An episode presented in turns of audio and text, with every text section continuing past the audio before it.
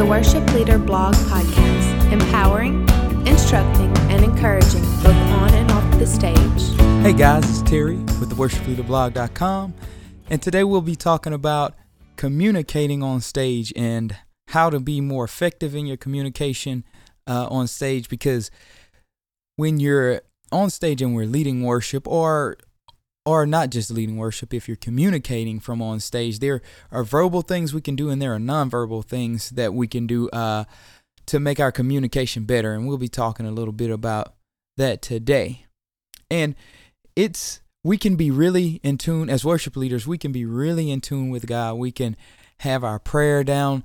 We can be in the in the spirit and we can be with his spirit and if we cannot convey that, if we can't convey that properly in front of people, then uh, our effectiveness is kind of at a bit of a handicap. So I'm going to talk about getting that communication down to where where we can effectively have people get on the same page. It's really important that that we are able to communicate properly with people, especially if we're looking for a specific outcome. And as worship leaders and as ministers of whatever kind, uh, the case is the outcome is the outcome is an atmosphere where it's easy for people to connect with God.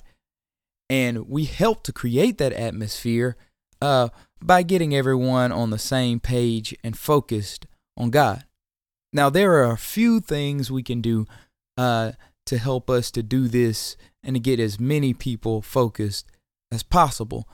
And now, this first one I talked about in a in a previous uh, podcast, but it is part of communication, the nonverbal part of communication. It's a huge part, one of the biggest parts, and that is eye contact and smiling and just being friendly. Because like I said, I did this on an earlier podcast, and I'm just going to kind of retouch on what I talked about there. Uh, we as people, as humans, we are relational beings.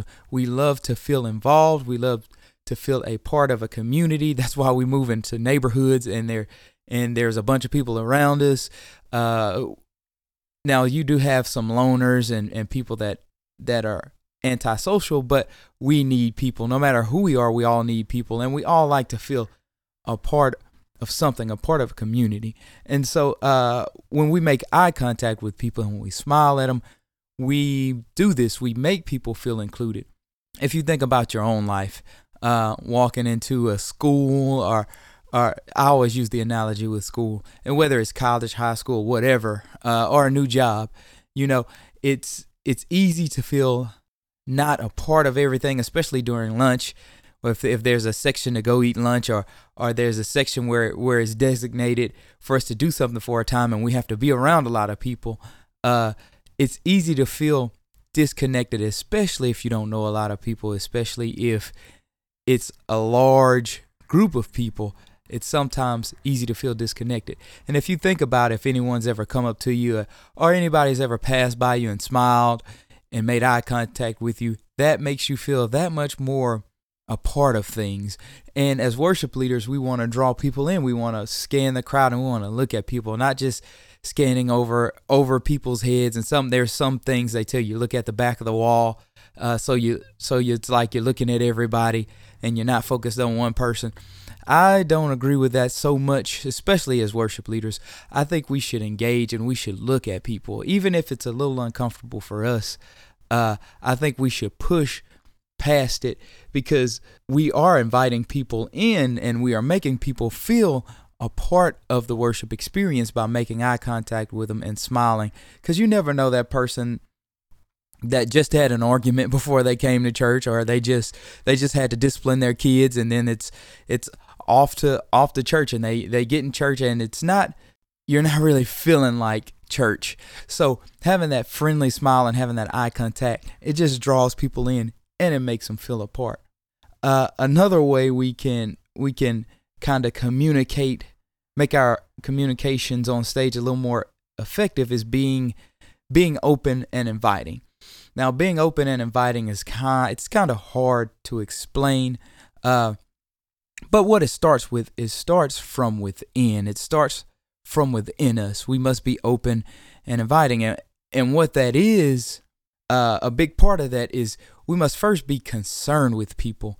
Uh, in order for you to have an inviting spirit towards someone, you must be concerned with them. Now, I know you can't get one on one and be personal with every single person and be concerned for that person on a personal level, but what we as worship leaders need to do and, and we should be concerned about is the atmosphere that we are helping to create for every single person in that building. We should be concerned about creating an atmosphere where they can reach God.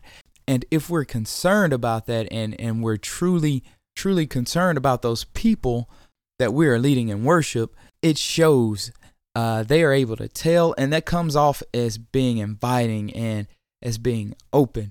And another way for us to be open and inviting is not to draw in on stage. I'm personally, I am an introverted person. There are a bunch of introverted people, and it's so easy to draw in on stage, especially if we hit a sour note or or we miss a line somewhere or we miss a lyric. Then it it's easy to get that tunnel vision on what we did wrong and to draw in uh, and to hit the retreat button. But what we need to do is we need to make sure that we're open and that we we we are worshiping openly and, and not just drawing into ourselves.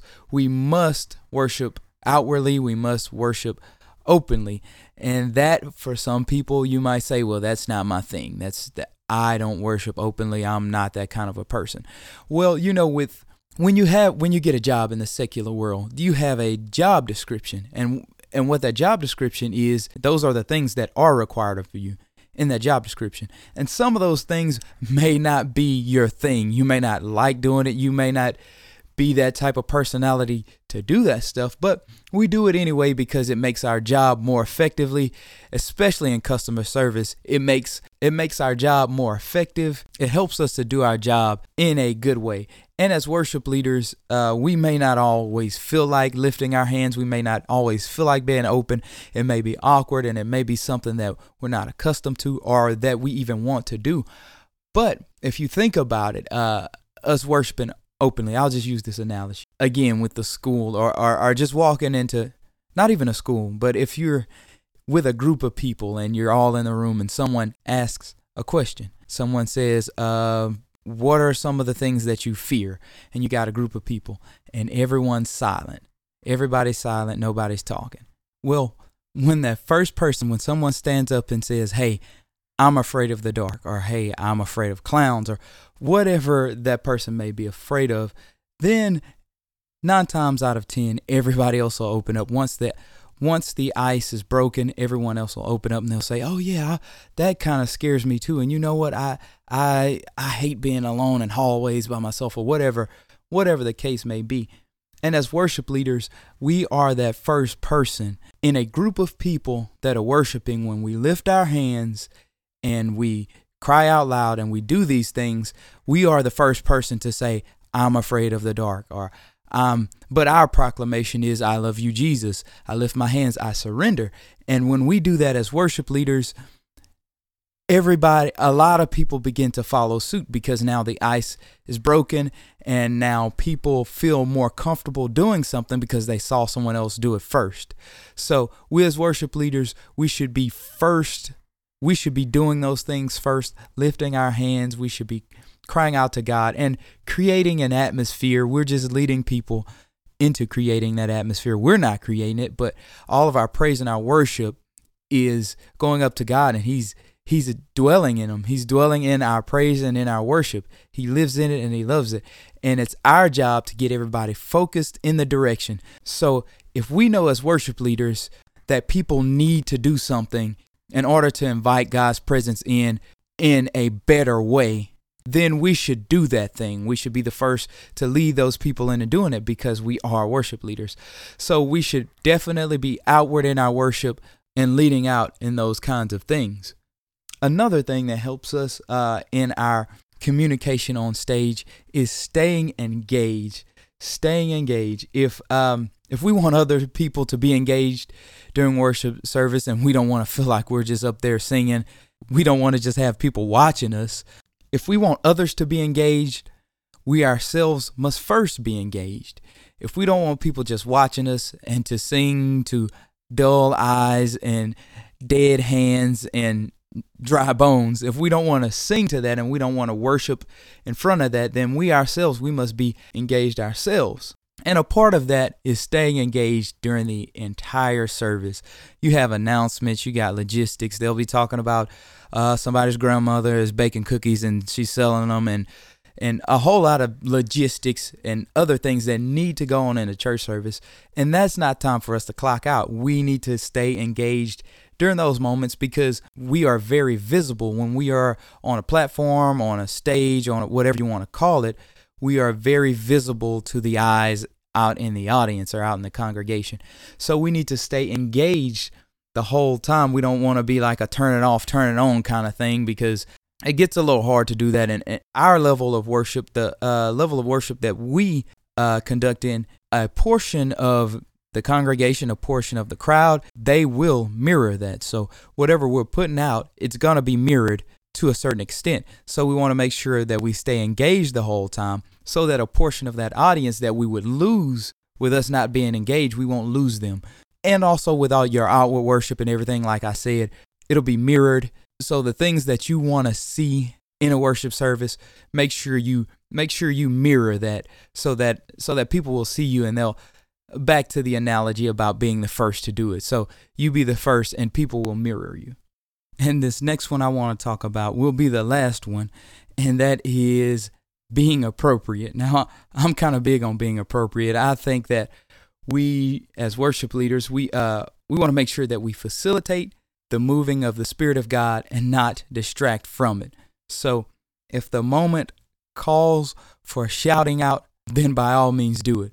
But if it doesn't, and you're going to draw attention to self and not to God, if your emotions are going, just count it, write it off as emotions, and don't go through with it. We have to run it through that filter. Will will it draw attention to God or will it draw attention to myself? And if the answer is myself, then it's probably just emotional and we need to bite those emotions and go into the flow of what God is doing and what we feel like God is doing and what will not cause distraction but facilitate the movement of God. And what we want to do, we want to add all of this together and we get more effective communication on stage. So we want to make sure we're looking at people scanning the crowd, looking at people, making eye contact with people, and smiling at them. This brings them in, it makes them feel included.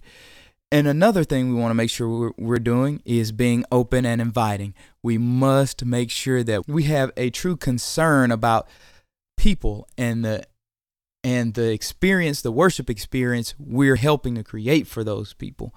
And we want to make sure that we're open and we don't draw in. We worship openly because that gives the go ahead to some people that would not have worshiped openly.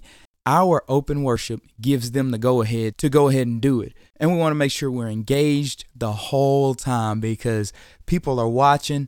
We're very visible, and a portion of the congregation, a portion of the crowd will mirror what we do. So we want to make sure we're engaged the whole time, that we're communicating engagement. And we also want to make sure we're appropriate, not drawing attention to ourselves, but giving all of our gifts and our talents, and we are focusing it and turning everyone's attention to God. All right, guys, that's it for this week. Uh, talking about the communication and being a better communicator on stage. If you head over to the worshipleaderblog.com, I have an ebook. Uh, it is called Two Steps to More Effective Worship Leading. And it talks about um, this, which is stage communication. And it also talks about us connecting with God. It tells some of the things that I do and some of the things that people in my circles that we do to make sure we're staying connected with God and also staying connected with people. Uh, so go check that out. It's free to download. Uh, there's a couple of other resources on there, a couple of things you can check out. Um, and all of my blogs are on there too. So it's been fun, guys. Uh, I'll be back next week with another one. But until next time, signing off.